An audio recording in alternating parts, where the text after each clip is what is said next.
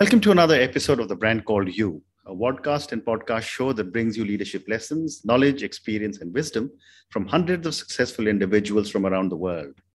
I am your host, Ashutosh Garg, and today I'm delighted to welcome an accomplished professional uh, from the UAE, Mr. Brendan McKittrick. Brendan, welcome to the show. Thank you, Ashutosh, and thanks for having me on your prestigious show. Thank you. Uh, Brendan is the chairman of the board of Aeroband. He's the chairman of HBAN Dubai, and he's a member of the Irish Business Network. So, Brendan, let's first talk about Aeroband. What did you do? So, Aeroband is my little um, favorite child business at the moment. Um, I started my life in a lot of big projects after I came from college. Then I went into entrepreneurship where I set up my own businesses. Mm-hmm. And I guess the wheel has gone full circle because I've gone through some of the biggest companies in the world at C level. And now I've gone back to my roots to set up a brand new enterprise in aviation. Mm-hmm. And uh, the, t- the timing's actually been incredible. So, like everything, when you follow your heart, everything falls into place. Correct. And what we've done is we've looked at aviation, which is an area I have a lot of expertise in. Mm-hmm. And we've decided that a lot of the systems, which date back to the 60s and 70s, mm-hmm. are very dated and very inagile. So, what we decided to do was to rewrite some of the core systems using things like blockchain, distributed ledger, mm-hmm. artificial intelligence, but getting an outcome which is much more compatible with today's fast moving environment. Fascinating. So before this, you were the CIO uh, slash CTO of Accelya, which, uh, you know, uh, when I was reading about you, is processing business worth uh, a quarter of a trillion dollars, $250 billion a year. What yes. was your motivation to give up all this and start off on your own? Um, again, it, it, wasn't a decision of the head, I can tell you. Mm-hmm. Um, I'm, I'm, with five beautiful children, most of them wanting to spend as much time as possible in college. Mm-hmm. Um, you know, it wasn't driven by any of the sort of financial gains you can make working at that level. Right. What, what drove me was to make a difference. I really want to, you know, to say I've lived a career, I've worked a career where I made decisions, I took the, the, the road less traveled. Mm-hmm. And for me, you know, 250 billion worth of tickets going through a system uh, which is 30 years old, looking at that saying, Mm. There's an easier way to do this, right? We've got these massive global settlement systems. And before now, it was all an issue of trust. So we always had this intermediary, mm-hmm. whether it was the financial system, the health system, whoever, there's always an intermediary that brokers all of these transactions. And we need that. And, and they've served a good purpose. But now with the likes of distributed ledger technologies, mm-hmm. th- that's automated. That's in the middle. That you and I can now transact peer to peer. We can send each other money, mm-hmm. digital money mm. we can sign smart contracts, mm. which are both binding on you and me, and there's absolutely no middleman. So I, I wanted to bring that paradigm to aviation and say, how could we transform aviation? For example, in loyalty, we all know the loyalty systems don't talk to each other. Mm-hmm. Um, they're very hard to sort of stock up on things, and then they're not very liquid. You know, there's only certain things you can spend mm-hmm. them on. Mm. Whereas we were saying, why don't we have a digital wallet where you can send a token which represents value to that airline? And indeed, the, the token could represent value in the entire airline. So, you know, you're sitting at the gate, your flight is cancelled. Next thing, ding ding on your phone, into your digital wallet comes compensation tokens because your flight has just been cancelled. Mm. And you can use them to book a hotel, uh, go for some food, book mm. another flight, or go to the ATM and cash them out. That would be the vision around that. Then in cargo, you, you know, everybody has the, the age old problem. Where's my cargo? Where's my stuff? And it's a common, common challenge is track and trace. And some of the biggest airlines I worked with mm. still have that challenge. So what we need is a global digital commons where we can all collaborate together and preserve privacy and at the same time give the customer the best experience where they can see where their, their things are. Uh, one of the things we have done, one of the first things we've done is a smart contract for airports, mm-hmm. which, although we have all the charges built in at the back, mm-hmm. we've only to, to, uh, disclosed the landing charges. So what we do is we allow an airport mm-hmm. to put their landing charges into a smart contract so that stops mem- uh, revenue leakage. It stops disputes, and it also gives transparency to the airline and the airport at the same time on this common digital, digital commons where they can both look up their status between each other. So that's very exciting. So there's lots of little things like that we're starting to chip away at. Just, just absolutely fascinating. I mean, I wish I'd, uh, you know, you, this whole this technology had been launched many many years ago when I was traveling 20 days a month. But, but I sincerely hope you'll go to Heathrow uh, you know an airport close to you where I must have lost my bag at least a dozen times. Right. That's another story. So moving on, uh, Brendan, uh, from a large organization like Accelya to a startup like Aeroband, what have been some of your challenges as you have built this business? Well, when you move from having three secretaries to doing everything yourself, that's a tough one. You got to get up in the book, right. but all the administration, you know. But I'm not. I'm not precious about that. Mm-hmm. Um, the challenges would be building the right team. Mm-hmm. Um, whilst it's a challenge, I already know who I want. Mm-hmm. Um, getting the same attention in the rooms because when you're running the global settlement system, you can walk into most rooms and people will you know have time to listen to you. So I kind of figured out who are the closest people in the industry who believe in me as a person. Mm-hmm. And that was an enlightening experience because there's folks who came up to me and backed me financially, not knowing my business plan, just saying, I'd like to financially go uh, back you, Brendan, because we, we know you're a man of your word and we know that you're going to achieve something interesting. Right. Right. That was that was very uh, empowering, I have to say. I was very flattered, mm. including some ex CEOs that I worked for. Mm. Um, and again, back to the challenges. I suppose the biggest shift for us, in, we started in 2019 and we won the FinTech of the Year startup in Malta. Mm. Uh, very honored to win it against some really good competition. And we rolled into 2020 very optimistic, you know, we've got these things. But we did find there was a great resistance in the aviation industry to just to shift, to do things differently, even if they're, you know, once they're not too broken, right. it kind of has that mindset, look, we're break even, we're mm. happy with that. It's a very low level, very low standard of expectation in aviation. For example, I gave a presentation in 2019 and I declared that, you know, it's, it's a $900 billion industry. Mm-hmm. And of which was about 28 billion in profits, which worked mm-hmm. out at three percent or three and a half percent. Right. And the actual average ticket, I, I, I, it was, it was, I was when I saw it first the value, I had to check it a few times and saying, this mm-hmm. is over an 800 billion. So I, I, mentioned at one of my presentations that airlines are not very smart. Mm-hmm. And I was challenged afterwards by a C level chap from an airline who said, I didn't like that comment. It's not very fair. And I said, I'm coming from the industry. I say it respectfully. Mm-hmm. He said, Give me one example where we're not smart. Mm-hmm. And I said, Well, first of all, I know who you are and I know your airline. I flew in on your airline. Mm-hmm. And because I ran the revenue accounting systems for most airlines in the world in my previous job, I knew the revenue and the profit uh, uh, you know, sort of levels. Mm-hmm. And uh, I said to him, I flew in on your aircraft to this conference, this airport. I then took a taxi to the hotel. Mm-hmm. The taxi man made more money on me than you did. Mm-hmm. And he went, wow, not very smart. And I said, no, this is the point. I'm not criticizing the airlines for the sake of it. Mm. What I'm saying is there's a lot of money lost from the point of you know sale all the way to the point of collection. There's so many middlemen that, the, the money gets eaten down to. So the actual profit is six dollars per ticket. Wow. Then six dollars on on, on, a, on, an eight hundred billion dollar industry. Wow. So you know something is fundamentally wrong, and I predicted that the margin, the three and a half percent, was getting further compressed mm. and would go to zero in 2020. Little did I know it went you know, minus 97% on a year. So it really got impacted. But what it did do to, to your question about the challenge of the mindset, it shifted the mindset to how do we restart an industry that's effectively dead? Mm. And how do we reduce costs now that we're in the downtime? You know, letting people go, stopping aircraft flying is fine, but you've got to change the model so that it's much more efficient. So that's where we came into that conversation around, you know, distributed ledger, AI type things, you know. Very interesting. And you know, you did speak about uh, artificial intelligence and blockchain uh, managing uh, a lot of the challenges that are faced by airports and airlines. Uh, would you like to give me some examples of where you've really implemented this?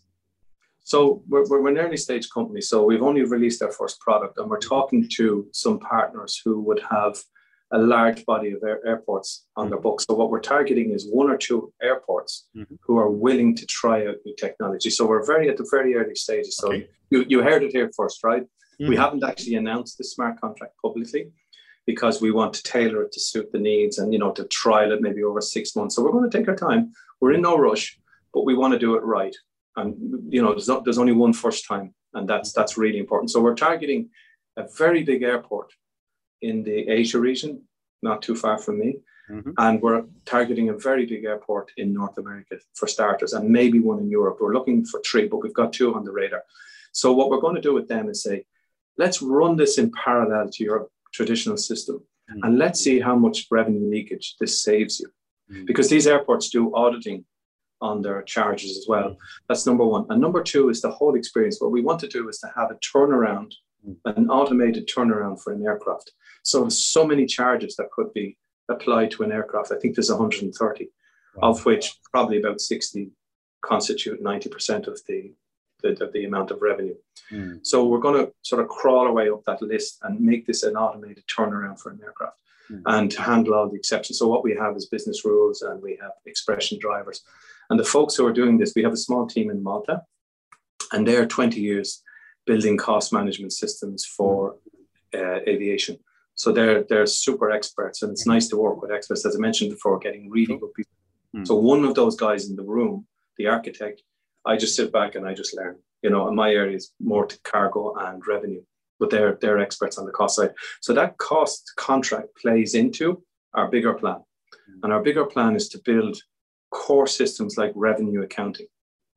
So revenue accounting is the only system that gives the CFO his flown revenue, not mm. how many people booked, not how much revenue is, is expected, mm. but how much revenue did you collect on that flight when you close that door.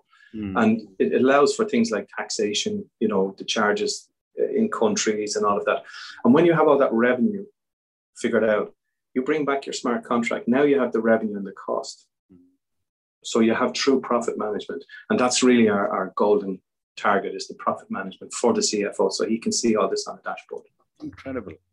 So I'm now going to move to uh, your uh, other interest, which is uh, the Halo Business Angel Network. You're the chairman of HBAN. In Dubai. Tell me a little bit in Dubai. Uh, hmm. tell me about the kind of work you do at this network. Yeah, so this is fascinating. This is a passion. This is just a formalization of what I've always mm-hmm. done in my spare time. Uh, ask my wife, is there such thing as spare time? Mm-hmm. Um, so people have come to me over the years. Obviously, I had companies back in the day in the late 90s, early 2000s, and I sold those. Um, then went back into the corporate world and I worked in the Royal Flight of Oman, which was absolutely my passion personified. Mm-hmm. Um, and I had similar jobs like that. I built some national security systems right. for some countries in the Middle East. So all of that was great. It was enterprise level, uh, you know, big teams, big budgets.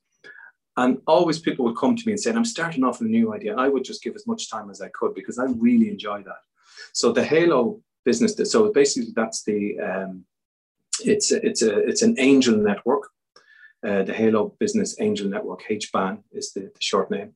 Right. It was founded in Ireland and driven by the Irish government. Mm-hmm. So Enterprise Ireland, who you may or may not have heard of, mm-hmm. is the biggest seed investor in the world. Wow out of a small country like Ireland, which is shocking because I hadn't realized that, but it's mm-hmm. a huge credit to them. And I did have some interactions with them in the 1980s when I was finishing college. Mm-hmm. We got backed on some little projects that, you know, helped us build those businesses. And mm-hmm. I'll be forever thankful for to, to them for that. Mm-hmm. What they do now is they take a small part of equity in the high potential companies, mm-hmm. but then they have an accelerator program, which is complemented by an angel network, which is folks that say, show us the best companies coming through the pipe Mm. You know, we might throw anything as small as $25,000 up to half a million. And, you know, it, it is an element of speculation because the companies are not fully formed, mm-hmm. but they are revenue generating. They're, they're hot property, let's say. So I run the Dubai chapter of that, which really says, show us the top of the top. So these are all the top companies, but shave off maybe two or three of those every quarter mm-hmm. so that I can get the right people in the room and they know they're going to get a really good showing of top companies. Mm-hmm. And that that's essentially the key uh, ingredient in the Dubai version. Mm-hmm. And uh, so far it's been good. It's been a slow build because everyone in the room has got to be the right person. And uh, we've built a small cadre of folks. It's still, st- still in single digits. Mm-hmm. Um, probably get to double digits by the end of the year, and then we'll sort of see where it goes from there. Interesting. And what do you look for before you decide to refer a potential uh, investee to your network? So, investee or investor? No, in, in, if I'm I'm looking for money, right? I come oh, to HBAN, so, and then you must be referring it to a lot of angels. so there's a pipeline. There's a there's a well-defined pathway, right? Mm-hmm. Um, a they're they're they're backed by the Irish government through Enterprise Ireland, and they're probably mm-hmm. on the the high potential accelerator um, program. and they feed into the HBAN who say, give us the best who are looking for money, and we'll match them with folks who have money. Then my template, or on top of that, is to say, just pick the top two or three in that quarter.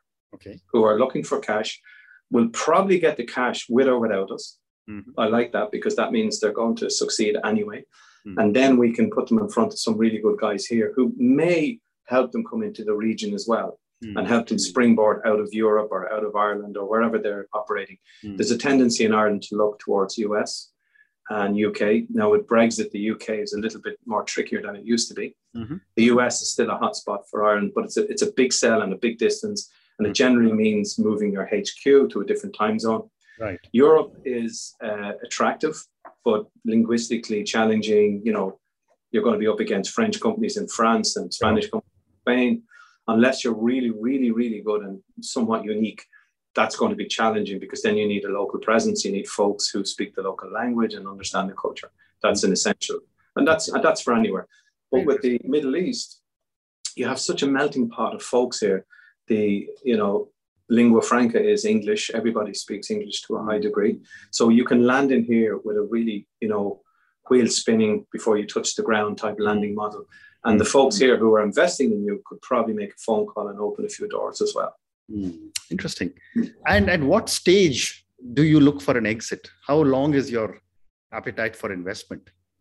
Um, it varies a lot, I have to say, because the way the, the HBAN is structured, there, there's there's obviously hard nosed business, um, you know, uh, criteria being applied by the investors there's also the sentimental value I, have picked up very quickly because it's almost like I'm helping a business from my own hometown. And there's been a trend of folks saying there's little small HBAN chapters in the west of Ireland in, in small rural areas. Mm-hmm.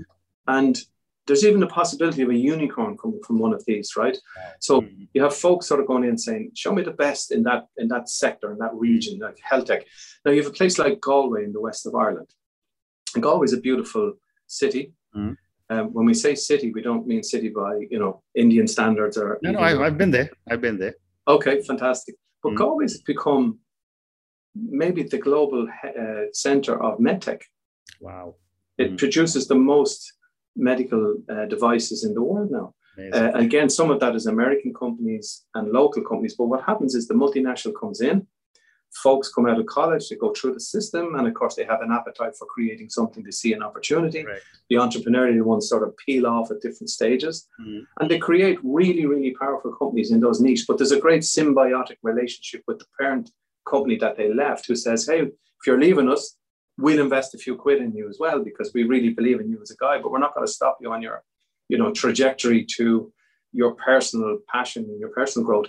So there's all this synergy, and that's facilitated a lot by Enterprise Ireland, mm. who frankly are doing a fantastic job of greasing those wheels to turn and keeping that connectivity. So HBAN is another spin-off of those mechanics. It's backed by Enterprise Ireland. Mm-hmm. And it was Enterprise Ireland who approached me to help with the HBAN chapter here locally. So it's it's it's a it's an ecosystem that's ever growing and it's quite powerful. So the question of the exit is is somewhat sim- sentimental as well. I've noticed.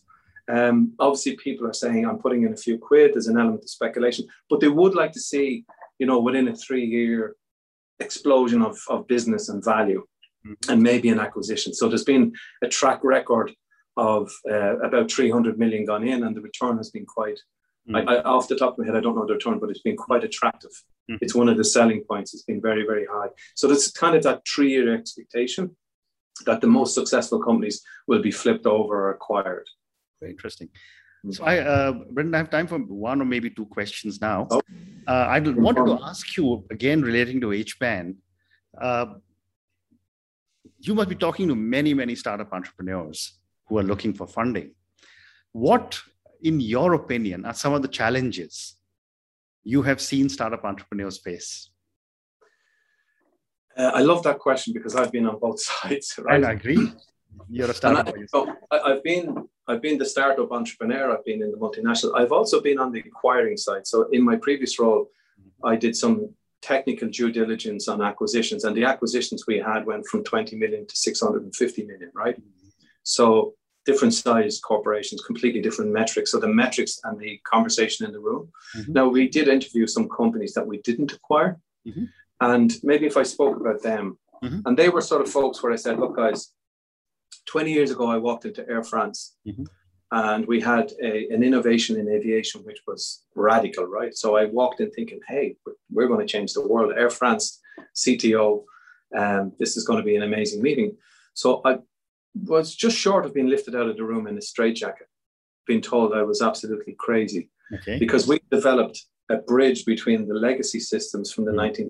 1960s, the TPF systems, and an Oracle live database. So we had live availability, mm-hmm. which meant our booking engine didn't need to go to the mainframe. It used mm-hmm. this uh, numerical availability, it's called NAVs, right. and it was able to say how many seats were available and book those seats without booking on the mainframe to get the price. Because traditionally, you have to book the mainframe to get the price of the ticket. So what happened was you had this look to book ratio. Mm-hmm.